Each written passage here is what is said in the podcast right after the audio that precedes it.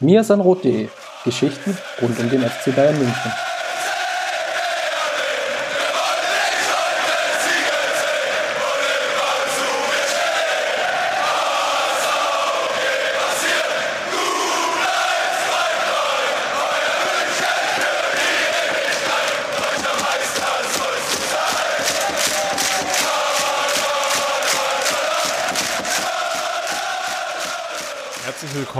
Zu einer erneuten Ausgabe des Mir sind Rot Podcast, Folge 139. Justin und ich befinden uns immer noch in Quarantäne. Nichtsdestotrotz wollen wir natürlich über den FC Bayern reden, die Geschehnisse der vergangenen Woche. Da hat der Verein mit zwei Vertragsverlängerungen auf sich aufmerksam gemacht und die gilt es zu besprechen. Grüß dich erstmal, Justin. Servus Chris und ich habe mal eine überraschende Frage an dich. Wo warst du denn heute vor zwölf Jahren? Kannst du dich daran erinnern? Heute vor zwölf Jahren. Oh, das war 2008, ne? Ja. Ha. Kleines Stichwort Retafe. Ah, da war ich in Rom. ich lag um, damals im Bett. ich war in, im Urlaub ähm, und konnte es nur über Videotext verfolgen. Oh, das ist, äh, ich weiß gar nicht, ob das in dem Fall gut war oder eher schlecht, weil das war ja doch ein sehr nervenaufreibendes Spiel. Mm, ja, also aus Videoperspektive, also Videotextperspektive schon. Ich habe es dann irgendwie, glaube ich, im Nachgang noch auf FCB TV oder so gesehen. Ähm, ja, schon verrückt. Wobei ich ähm, mit dem Spiel gegen Getafe eigentlich im Kopf mittlerweile abgespeichert habe, dann das Halbfinale, was ja wenig positiv war für den FC Bayern, außer ja. die Entdeckung von Anatole Timoschuk. Ja. Ähm, von daher empfinde ich das oder habe ich jetzt gar nicht so positive Erinnerungen an das Spiel, weil ich einfach weiß, dass ja hinten raus es dann ja zu keinem Titel gereicht hat oder auch zu keinem Endspiel. Da bist du pragmatisch. Da bin ich pragmatisch. Ja, ja. Ja, klar. Also bei mir war es dann ähnlich. Natürlich die Riesenenttäuschung, aber das Spiel, das bleibt mir schon noch in positiver Erinnerung. Das war schon sehr, sehr emotional. Damals mit Klose, Luca Toni vorne im Sturm. Äh, Kahn, der Van Bommel noch eine gegeben hat beim Jubel. Das, das war schon alles sehr speziell. ja, schön. Ähm, lass uns mal einsteigen thematisch. Ähm, wir haben ja letzte Woche schon viel über Vertragsverlängerungen gesprochen und du hast mir ja hinten raus dann noch so eine Frage reingedrückt. Ähm, ja, wie sieht's denn eigentlich aus mit Hansi Flick? Ähm, wird der denn verlängern? Und ja, dummerweise, wie, wie es jeder so, so wollte, denn die Dinge nahmen seinen Lauf. Wir nehmen irgendwie nachmittags auf. Und ich glaube, ein, zwei Stunden später lief dann über den Ticker, beziehungsweise über den Hauskanal des FC Bayern, dass Hansi Flick bis 2023 verlängert hatte. und ja, will nicht sagen, dass unser Podcast dann für den Eimer war, aber zumindestens der letzte Teil war, ja, etwas obsolet. Aber mal ganz pragmatisch eingestiegen, siehst du es denn insgesamt positiv, die Verlängerung? Und wie bewerten wir vor allem die Vertragslaufzeit bis 2023? Also die Verlängerung an sich sehe ich absolut positiv. Ich habe es ja auch bereits letzte Woche angedeutet. Für mich gibt es eigentlich keinen Grund, um nicht mit Flick zu verlängern. Gerade jetzt die aktuelle Situation noch hinzu, ähm, dass die Alternativen dann natürlich auch schwierig werden, dass da nicht viele Wechsel stattfinden werden auf dieser Position, denke ich, im, im Sommer.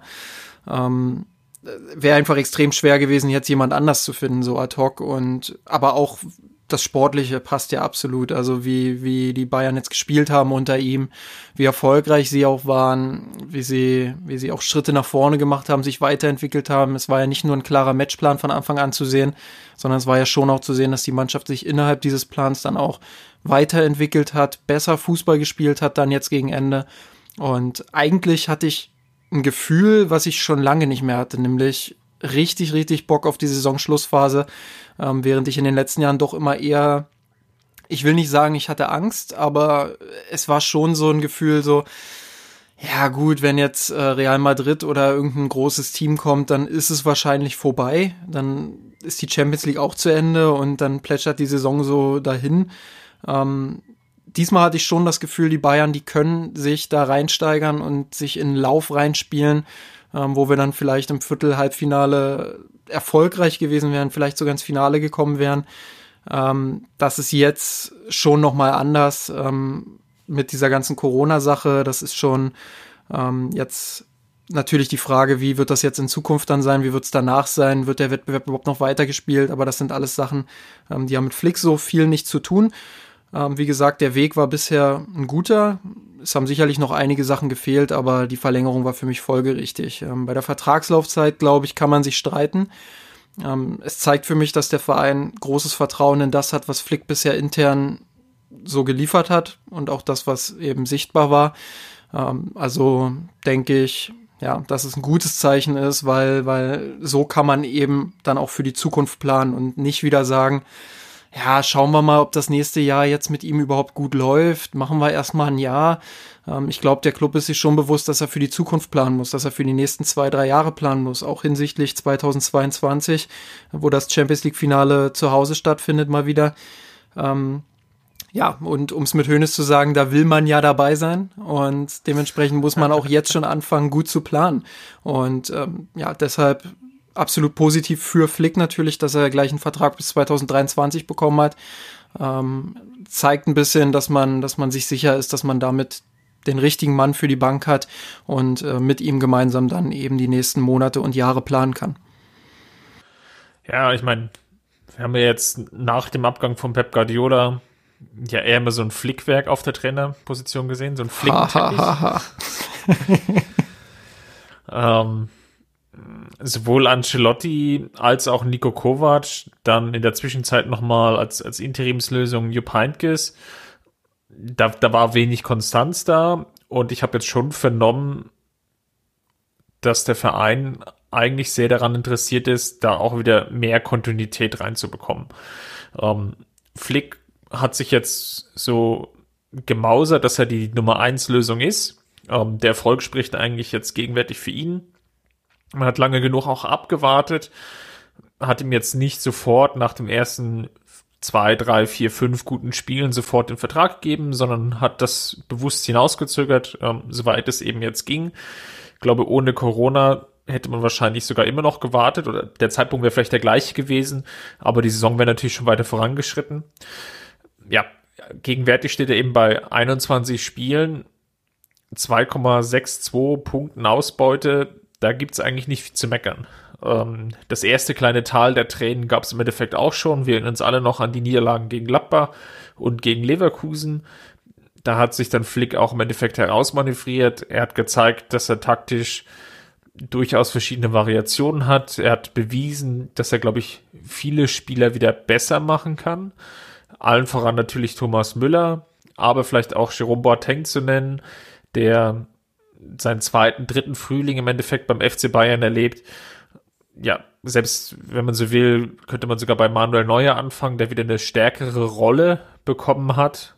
Ob das jetzt allein auf Flick zurückzuführen ist, das sei jetzt mal dahingestellt. Aber da, da finden sich im Kader überall so kleine Puzzlesteine, wo Spieler Leistungen zeigen, die sie vorher nicht gezeigt haben. Und das ist sicherlich ein Habenspunkt, den sich Flick auf die Karte schreiben kann.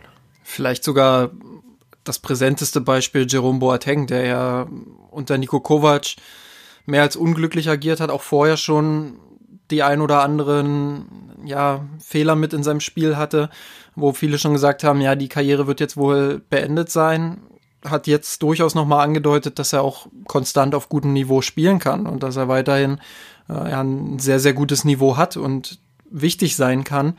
Ähm, ich denke, das ist auch ein großer Verdienst von Hansi Flick, der von Anfang an auch gesagt hat, selbst als Co-Trainer schon, ähm, ja, wie wichtig Jerome Boateng eigentlich für den FC Bayern sein kann. Und ja, in den Zeiten, wo dann die Innenverteidiger langsam ausgingen, und alle schon gesagt haben, oh je, mit Boateng in die wichtigen Spiele gegen Chelsea.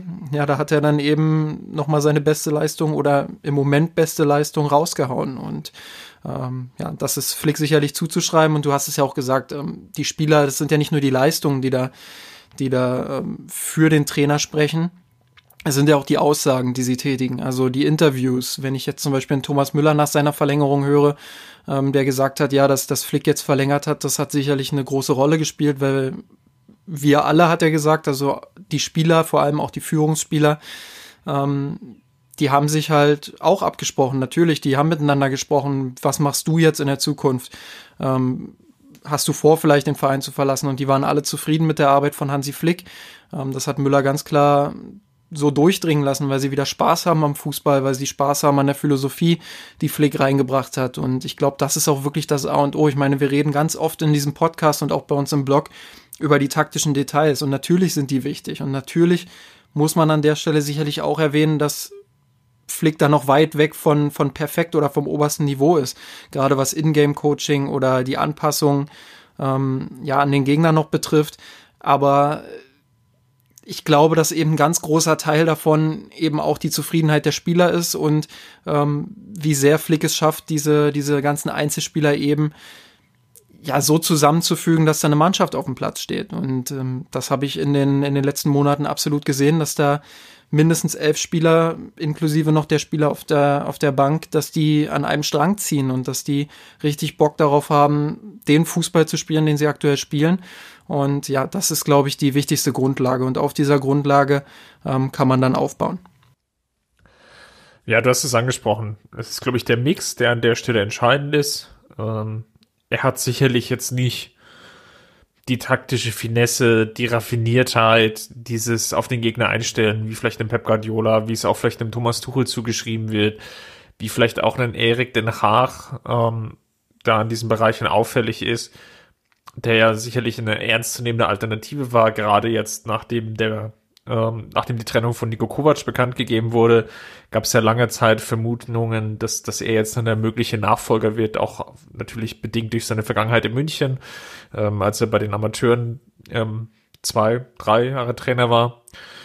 Und das, das Ganze konnte aber Flick im Endeffekt, ja, ich will nicht sagen übertünchen, aber doch ziemlich vergessen machen, indem er ihm gezeigt hat, okay, ich kann diesem, mit diesem Kader gut umgehen. Ich habe diese 20, 22 Spieler soweit im Griff.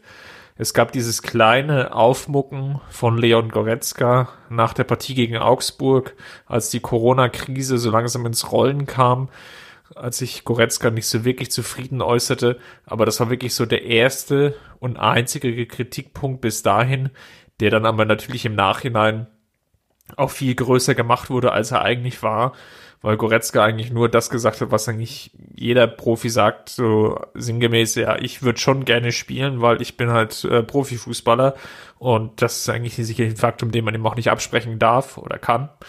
Und von daher hat eben Flick bewiesen, dass er durchaus mit diesem Kader der, der vielen Stars umgehen kann. Wir erinnern uns alle noch daran, dass Nico Kovac damit deutliche oder größere Probleme hatte, warum auch immer. Er hatte da so diesen ein oder anderen Ausrutscher drin. Ähm, Äußerungen gegenüber Thomas Müller, so er wäre nur der Notnagel im Kader. Ähm, die kamen beim Sp oder kommen natürlich beim Spieler nicht gut an. Die kommen sicherlich zum Großteil bei der Fanszene nicht an. Die werden aber sicherlich auch das ein oder andere Naserümpfen ähm, ausgelöst haben in der sportlichen Führung des FC Bayern. Ich glaube, man muss als Trainer natürlich auch mal ein Fingerspitzengefühl dafür haben, wer im Kader eine gewisse Macht auch hat. Und ich glaube, wir, wir müssen nicht viel darüber diskutieren, dass Spieler eine große Macht haben und ähm, dass sie die teilweise auch zu Recht haben. Ich finde die Diskussion auch immer ein bisschen scheinheilig zu sagen, die Spieler haben das zu tun, was der Trainer macht, äh, vorgibt und, und fertig ist. Ähm, ich glaube schon, dass die Spieler zu Recht auch eine gewisse Macht haben und äh, zu Recht auch ein gewisses Wort mitsprechen können dabei, ähm, welchen Fußball sie dann gerne auch spielen würden. Und ähm, das ist da nicht eine Einbahnstraße, sondern das ist eben eine wechselseitige Kommunikation. So, und da braucht der Trainer natürlich auch ein Fingerspitzengefühl dafür, was wollen die Spieler, was wollen vor allem aber auch die, die Führungsspieler und die wichtigsten Spieler in der Kabine vielleicht. Und ähm, gerade über Thomas Müller wird ja da sehr, sehr viel immer diskutiert, ähm, der ja nun durchaus ein Wortführer ist und der durchaus auch jemand ist, ähm, ja, der, der auch dafür bekannt ist, ähm, zumindest das, was so nach außen gedrungen ist, auch mal ähm, dem Trainer klare Worte entgegenzubringen. So, und wenn es dann zu so einer Situation kommt, Müller nicht gut in Form, weil eben auch nicht gut eingebunden, ähm, spielt dann nicht, sitzt auf der Bank, dann kommen noch so Aussagen vom Trainer dazu, ähm, dann hast du natürlich ganz schnell mal Teile des Kaders gegen dich und die sägen dann natürlich auch an deinem, an deinem Stuhl. Ähm, bei Flick fand ich jetzt, zumindest in dem, was wir bisher beobachten konnten, äh, fand ich sehr bemerkenswert, wie er mit Spielern umgegangen ist, die eben hinten dran waren. Das war beispielsweise Felipe Coutinho, das war beispielsweise auch Corentin Tolisso. Ähm, die Spieler hat er immer wieder mal reingebracht, auch immer wieder mal von Anfang an, hat ihnen dann die Chance gegeben, sich zu zeigen. Ähm, was man hört, hat er auch viel mit ihnen gesprochen. Ähm, und so verhindert man eben auch eine gewisse Unzufriedenheit. Ich meine, natürlich sind die Spieler dann unzufrieden, wenn sie nicht vier, fünf Spieler am Stück spielen können. Aber sie sind eben beim FC Bayern und sie wissen auch darum, ähm, dass sie eben an ihre beste Leistung kommen müssen, um regelmäßig zu spielen. So, und wenn sie dann ihre Chance immer mal wieder bekommen, dann wissen sie auch, es liegt ein Stück weit eben auch an ihnen selbst. So, und das macht Flick für mich bisher sehr, sehr gut. Ähm, wir müssen aber natürlich noch schauen. Ähm, du hast gesagt, das erste Tal der Tränen. Ich meine, es waren zwei Niederlagen, okay, klar. Ähm, ja, am, am aber Stück und klar. Man muss dann halt schauen, dass man wie soll, wie läuft's denn, wenn da wirklich mal eine richtige Krise ist, wenn wirklich mal auch ähm, die Leistungen nicht nicht so richtig stimmen und die Ergebnisse dazu nicht passen? Ähm, da muss man natürlich schauen, wie manövriert sich Flick daraus. Ähm, das sind alles Dinge, die wissen wir jetzt noch nicht, die können wir jetzt noch nicht beurteilen, aber ähm, die ersten Eindrücke, die können wir sehr wohl sammeln und da hat Flick durchaus einen sehr sehr guten Eindruck hinterlassen vielleicht nochmal das Gladbach-Spiel genommen, weil du es gerade auch angesprochen hast. Die Niederlage da war sicherlich auch geprägt durch die Umstellung. Und ich glaube, was Flick jetzt braucht noch, um diese, in Anführungsstrichen, ja, Schwäche ist jetzt auch natürlich auch zu viel gesagt, aber vielleicht einfach noch einen, einen weiteren Impuls, ähm, um eben in diesem Bereich noch besser zu sein, vielleicht auch um noch schneller zu reagieren, wäre vielleicht oder ist definitiv auch ein passender Co-Trainer. Ähm, ich, wie viel Macht oder wie viel Einflussnahme glaubst du, wird Flick auf diese Rolle des Co-Trainers haben? Im Endeffekt ist es sein Stab und mit dem Stab muss er auch arbeiten. Ich glaube schon, dass er da einen großen Einfluss haben wird, dass er da viel Mitspracherecht auch haben wird. Wer wird der Co-Trainer sein? Oder es ist ja nicht nur ein Co-Trainer, es sind ja immer viele Co-Trainer. Ähm, ich glaube, dass er und sein Trainerteam in Zukunft, und ähm, da nehme ich auch immer gerne René Maric als Beispiel, der auf Twitter ja sehr viel über seine Arbeit auch preisgibt, ähm, dass er an seinen Aufgaben auch wachsen wird. Ich, Fußballlehrer, klar, das hört sich immer so an, als wäre er derjenige, der den Spielern alles beibringt, aber wenn man sich dann mal ähm, die Interviews mit vielen Trainern anguckt, insbesondere auch mit René Maric, dann, dann hört man einfach auch ganz oft, den Satz, ich habe von meinen Spielern viel gelernt. So, und natürlich wächst der Trainer auch an seinen Spielern und an den Aufgaben, die ihn dort erwarten. Und dementsprechend ähm, glaube ich schon, dass Flick in der Lage ist, ähm, daran zu, zu wachsen, an den kommenden Aufgaben. Ähm, und dass er eben sein Trainerteam, um jetzt auf die Frage auch zurückzukommen, ähm, auch dementsprechend zusammenstellen kann. Ich glaube schon, dass er da viel Wert drauf legt, dass er ein sehr kommunikativer Typ ist, ähm, dass er sein Trainerteam auch viel mit einbezieht in die Entscheidungen. Ähm, das ist zumindest das, was er auf den Pressekonferenzen immer hat durchblicken lassen. Ja, dass er, dass er auch viele Entscheidungen im Team eben trifft. Er übernimmt die Verantwortung, klar, er ist der Chef, aber ähm, er trifft die Entscheidung eben gemeinsam mit seinem Trainerteam und ähm, ja, mit, mit, im Moment ist das eben Hermann Gerland und Danny Röhl, der ja, ähm, ich glaube sogar noch auf Wunsch von Nico Kovac, so wurde das damals zumindest vermittelt, äh, gekommen ist als Videoanalyst und sich mittlerweile ähm, als Co-Trainer Spielanalyse, also das, was René Maric bei Gladbach auch ist, äh, hochgearbeitet hat in Flicks Team. Ja, und mal sehen, wie sich das dann in Zukunft gestalten wird.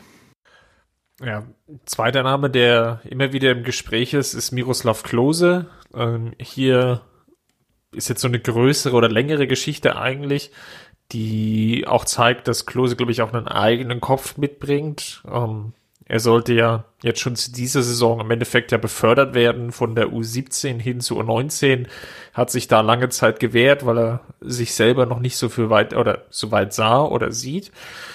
Ähm, jetzt dann der Sprung hin zum Co-Trainer wäre sicherlich ein, ein, ein vergleichbarer, ähnlicher großer Schritt. Zuzutrauen ist es ihm natürlich. Ähm, die Frage ist natürlich, welchen Impuls kann er setzen? Ähm, wir beide können, glaube ich, sagen, dass wir jetzt nicht jedes U17-Spiel sehen und dann natürlich jetzt nicht direkt darauf schauen können, okay, wo liegen jetzt wirklich die Stärken des Trainers Miroslav Klose? Absolut. Ich glaube, da sind wir jetzt nicht die, die größten Experten drin. Ähm, ich habe schon ein paar Spiele auch gesehen, aber jetzt nicht so, dass ich sagen kann oder dass ich die, die Trainerarbeit von ihm abschließend bewerten kann. Ähm, die Ergebnisse waren ja recht ordentlich. Ähm, was man so gehört hat von Leuten, die näher dran waren, ist äh, genau dasselbe. Also die Arbeit war ordentlich, aber überschwängliches Lob gab es jetzt auch nicht unbedingt für ihn. Ähm, aber ich glaube, er könnte eine ganz andere Rolle im Trainerteam mit einnehmen, ähm, die gar nicht so sehr auf seine Fähigkeiten als, als Cheftrainer hinausläuft, nämlich, ähm, dass er als so eine Art erweiterte Schnittstelle zum Jugendbereich tätig sein könnte. Er kennt jetzt den 2003er Jahrgang vor allem, er kennt auch den 2002er und 2004er Jahrgang, ähm, wo Talente dabei sind, denen in Zukunft durchaus auch eine Rolle beim FC Bayern ähm, ja zugetraut wird. Und dass er die kennt allein ist ja schon mal ein Vorteil für das gesamte Trainerteam. Er hat da ein gewisses Know-how, das er mit einbringen kann. Ähm, er kann sicherlich vielleicht versuchen, die Distanz zwischen den Profis und eben den Jugendbereich, Jugendbereich so ein bisschen zu verringern. Ich meine, die Distanz ist immer riesig beim FC Bayern, weil das einfach ein komplett anderes Niveau da bei den Profis ist. Aber man muss sich schon dann auch kritisch hinterfragen, wenn so Talente wie Lukas May, den ich weiterhin, ähm, wenn ich jetzt zwei, drei Jahre zurückgehe, den ich damals für, für einen der besten Innenverteidiger in seinem Jahrgang gehalten habe in Europa, ähm, da muss man sich schon kritisch hinterfragen, warum hat er das nicht geschafft? Liegt es wirklich nur an ihm selbst? Oder funktioniert da der Übergang vielleicht einfach nicht richtig? Jetzt hat man einige Monate, wenn nicht sogar Jahre bei ihm verschenkt. Und jetzt ist schon die große Frage, da schafft er den Sprung überhaupt noch mal irgendwann? Das ist jetzt ein prominentes Beispiel von sicherlich mehreren in den vergangenen Jahren. Und äh, da muss man sich dann eben hinterfragen, woran liegt das? Was können wir ändern? Und vielleicht ist so eine Position im Trainerteam gar nicht mal so schlecht, wenn man da jemanden hat, der ähm, den Jugendbereich kennt. Und ich meine, Klose, da müssen wir nicht drüber sprechen, der hat eine Riesenerfahrung ähm, er ist noch selber sehr, sehr nah dran, auch an seiner eigenen Spielerkarriere damals. Er weiß, wie die, wie die Jungs auf dem Platz ticken. Ähm, das kann Hat schon alles. einigen selber noch gespielt, Boateng, ja. ja. Ähm, Neuer. Müller, allen voran, Neuer, genau. Das kann alles sicherlich ein Vorteil sein, so. Das spreche ich ihm gar nicht ab. Ich glaube, ähm, das könnte der richtige Schritt für ihn, für ihn sein. Äh, man muss da sicherlich auch nochmal mit einbeziehen, dass er jetzt, ähm, wenn, ich weiß gar nicht, wie das läuft beim DFB, ob die Corona-Krise jetzt da einen großen Einfluss spielt oder ob man das von zu Hause irgendwie erledigen kann. Ähm, da bin ich zu wenig informiert. Ähm, aber er will ja jetzt seinen Lehrgang zum Fußballlehrer machen, also zur höchsten Lizenz. Ähm, auch das passt ja dann so ein bisschen zusammen als Teil des Co-Trainer-Teams. Ähm, hätte er nicht mehr die so ganz große Verantwortung innerhalb des Teams, wie er sie eben als Cheftrainer der U17 hätte. Ähm, da könnte er sich ein bisschen zurücknehmen, sich dann einbringen, wenn es notwendig ist. Ähm, ich denke, dass wenn er denn aufrückt, dass er dann eine Ergänzung ist im, im Co-Trainer-Team und dass er nicht irgendwie zum Chef-Co-Trainer von Hansi Flick wird oder so, sondern dass er einfach eine Ergänzung des Teams ist, die sich vielleicht intensiv mit dem Jugendbereich auseinandersetzen kann. Glaubst du, dass es so ein richtig großes Trainerteam geben kann, wie es vielleicht auch Pep Guardiola ja zum Beispiel vor äh, oder ja lebt und pflegt oder teilweise auch in England sieht man das ja auch häufiger noch ähm, oder sogar verstärkte, dass es richtig dezidierte Teams gibt mit 10, 15 Assistenten?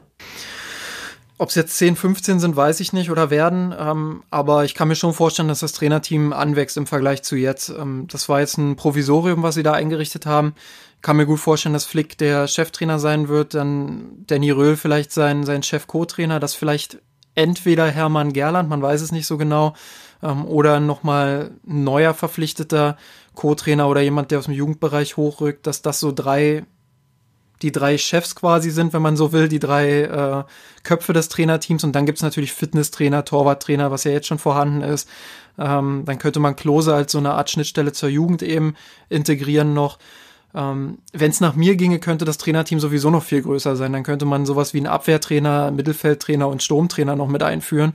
Ähm, das sind so alles Spielereien, die kennt man vielleicht auch aus dem äh, American Football, wo es ja auch Offense und Defense gibt und die dann eben ähm, ja auch spezielle Trainer haben. Und ich glaube schon, dass es dass die Entwicklung dahin gehen wird in den nächsten Jahren, ja jetzt schon in die, in die Richtung gegangen ist, auch teilweise, wenn ich da an Liverpools Einwurftrainer zum Beispiel denke, ähm, also da ist sicherlich noch Luft nach oben an der Sebener Straße, klar. Und wenn Flick, ähm, also es hängt sicherlich viel auch von Flick ab. Wenn er so ein Typ ist, der das befürwortet, kann ich mir gut vorstellen, dass der Verein auch sagt, okay, dann eben zwei, drei Leute mehr im, im Trainerteam. Und ja, ich würde das befürworten, wie gesagt. Dann lass uns mal auf den zweiten wichtigen Aspekt natürlich noch schauen. Das sind die sportlichen Transfers. Wir haben es öfter jetzt schon mal diskutiert. Welchen Einfluss wird er da nehmen? Häufiger liest man ja immer so die Diskussion, Werner, Sané, Harvards, ähm, so diese drei in einem Pool. Glaubst du, dass seine Aussagen darauf Gewicht haben, welcher Spieler dann verpflichtet werden soll, schräg, kann?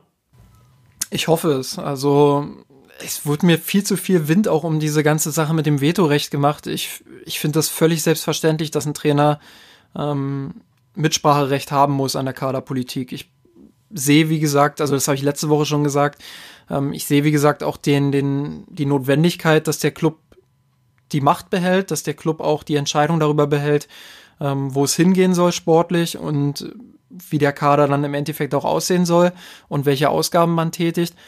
Aber ich glaube schon, dass es wichtig ist, dass der Trainer die Spieler dann auch abnickt oder zumindest kennt, gerade wenn man jetzt länger mit dem, mit dem Trainer plant. Und das scheint man ja mit Flick zu tun, wenn man bis 2023 verlängert. Ähm, dann, dann ist es schon wichtig, dass er auch seine Wünsche äußern darf und ähm, dass er auch ein Veto einlegen darf, wenn er, wenn er sagt, ja, der Spieler, den ihr jetzt da verpflichten wollt, puh, also wenn ich mir die Videoanalysen angucke, mit dem kann ich gar nichts anfangen, dann wäre es ja nahezu absurd, als Club zu sagen, wir verpflichten den trotzdem. So, dann, dann brauchst du den Trainer irgendwie auch nicht. Also ich denke schon, dass da Absprachen getroffen werden müssen. Und wenn ich mir die Pressemitteilung zur Verlängerung von Flick angucke, dann bin ich da auch optimistisch. Dann sagen ja eigentlich alle Verantwortlichen, ob Rummenigge, Kahn, Salihamidzic oder ähm, eben Hansi Flick, dann sagen die ja, wir planen gemeinsam die Zukunft, wir stehen im guten Austausch zueinander ähm, und dementsprechend kann ich mir schon vorstellen, ähm, dass Flick da viel, viel Mitspracherecht haben wird. Es wird sicherlich auch darauf hinauslaufen, wenn jetzt so ein Wunsch kommt, wie damals von Pep Guardiola, dass, dass man gerne Neymar hätte oder so und der Club sagt, das ist uns zu heikel, auch mit den ganzen Steuergeschichten und so, das, das wollen wir nicht machen. Ähm, aber guck mal hier, hier ist Mario Götze. So, das ist jetzt vielleicht nicht das erfolgreichste Beispiel, weil Götze eben nicht so gut funktioniert hat dann. Jedenfalls nicht so gut, wie man sich das erhofft hat. Ähm, aber ich denke schon, dass es dann so in die Richtung laufen wird, dass man mit dem Trainer dann darüber spricht und sagt, pass auf, deshalb holen wir den Spieler nicht. Aber wir hätten den Spieler. Und dann sagt der Trainer vielleicht, okay, der ist auch gut. Und dann hat man da einen Kompromiss gefunden und holt eben den Spieler. Und ähm, ich denke, genau so wird es auch funktionieren.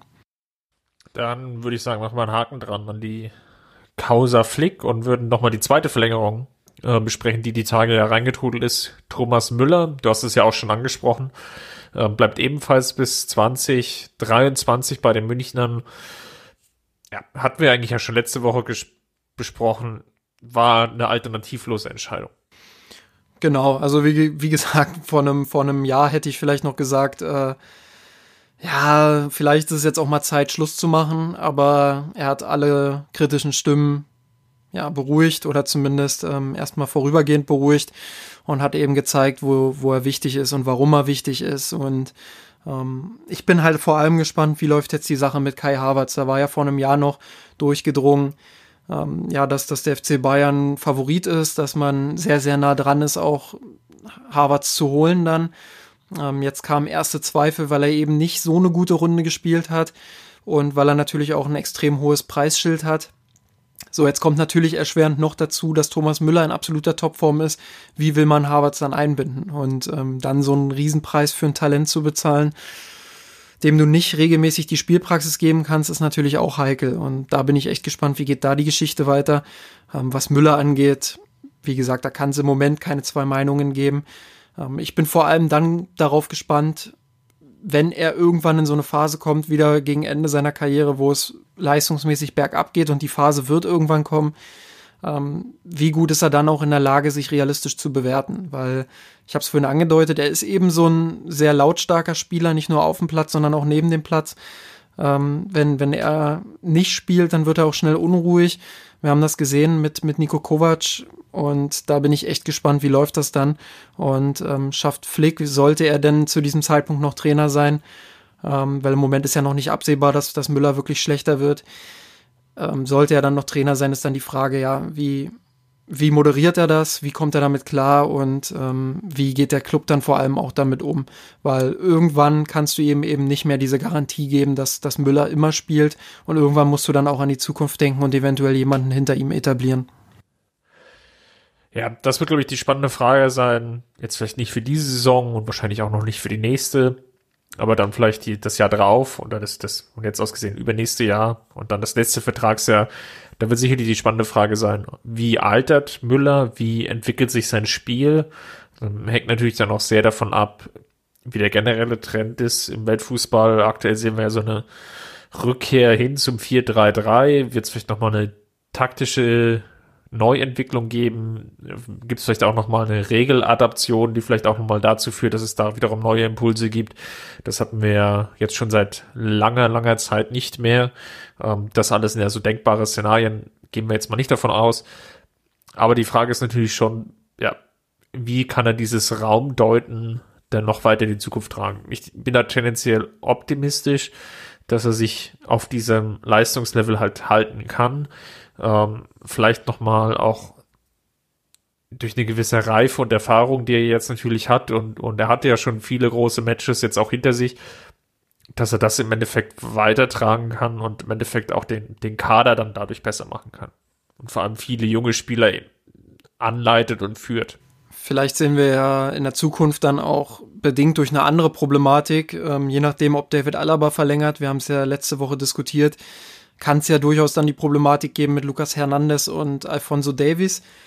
Ähm, ja, vielleicht gibt es dahingehend dann auch nochmal eine Systemänderung, dass man dann sagt, ähm, okay, dann spielen wir, spielen wir eben mit einer Dreierkette. Ähm, dann hat man eben noch eine Position mehr im Mittelfeld, kann vielleicht hinten die Problematik mit Hernandez und Alaba so ein Stück weit auflösen. Ähm, das sind sicherlich alles ganz, ganz spannende Fragen für die Zukunft. Und ähm, da muss man dann mal sehen, wie, wie reagiert Flick, wie baut er seine Spieler ein. Und du hast jetzt die drei großen Namen schon oder mehr oder minder großen Namen angekündigt. Ähm, wer kommt denn nun aus Harvard, Sané und, und Timo Werner? Ähm, das sind alles Fragen in der Zukunft, die sehr, sehr spannend noch werden. Und ähm, ich hoffe, dass Flick, wenn er dann die Zeit hat, irgendwann wieder oder überhaupt mal eine richtig, richtig lange Sommerpause dann auch irgendwie zu nutzen, ähm, also wo er dann auch die Spieler trainieren kann, nicht jetzt so wie in der Corona-Zeit, ähm, dass er dann vielleicht auch das ein oder andere System mehr noch integriert und vielleicht auch so ein Dreierkettensystem ja, so ausreifen kann. Wir haben das ja einmal gesehen, da war es nicht ganz so erfolgreich, aber ja, vielleicht in der Zukunft dann und ähm, vielleicht dann auch erfolgreicher. Genau, da kann Thomas Müller dann eben auch vielleicht nochmal eine zentrale Rolle als hängende Spitze, als zweiter Stürmer im Endeffekt einnehmen. Das sind so die Überlegungen, oder natürlich jetzt auch vielleicht im, im rechten Mittelfeld als Rechtsaußen und dort eben sehr, sehr eingerückt. Da gibt es eben relativ viele Varianten, die da möglich sind. Ähm, ja, nicht unterschätzen sollte man und, und das wird sehr, sehr häufig gemacht, dass Müllers Pressing und das Dirigieren und Anleiten natürlich auch sehr, sehr wertvoll sind für die Mannschaft. Ja, er ist, er ist sehr strukturgebend für die Mannschaft ohne Ball. Ähm, er, er leitet seine Mitspieler an, er dirigiert die Spieler, er gibt klare Zeichen mit den, mit den Armen, mit den Händen, ähm, mit seiner Stimme natürlich auch. Ähm, ich war sehr beeindruckt davon, wie die Bayern gepresst haben äh, im ersten Flickheim-Spiel gegen Borussia Dortmund, wo ich am Stadion war.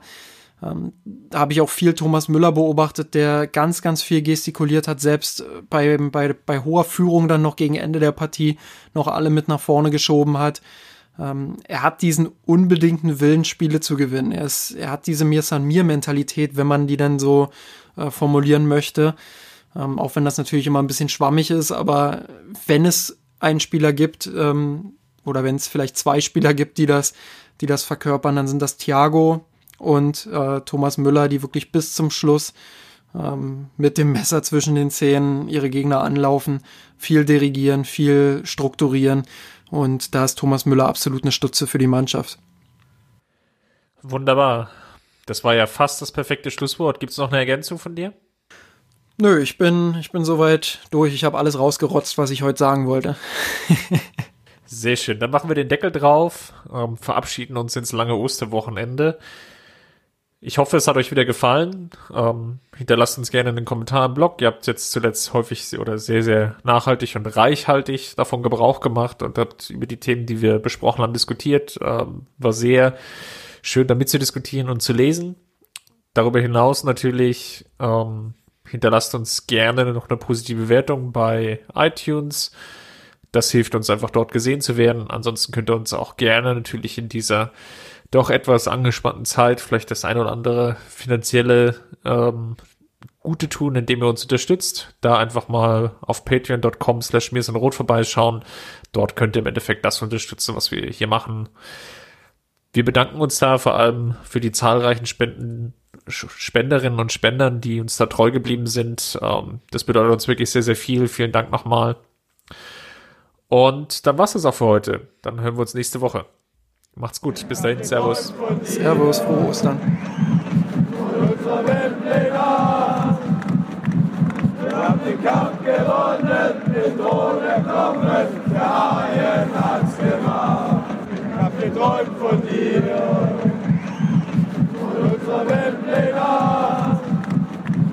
Wir haben den Kampf gewonnen, den Thron der Haien hat's gemacht. Geträumt von dir, von unserer Weltpläne. Wir haben den Kampf gewonnen, den Thron erkommen, der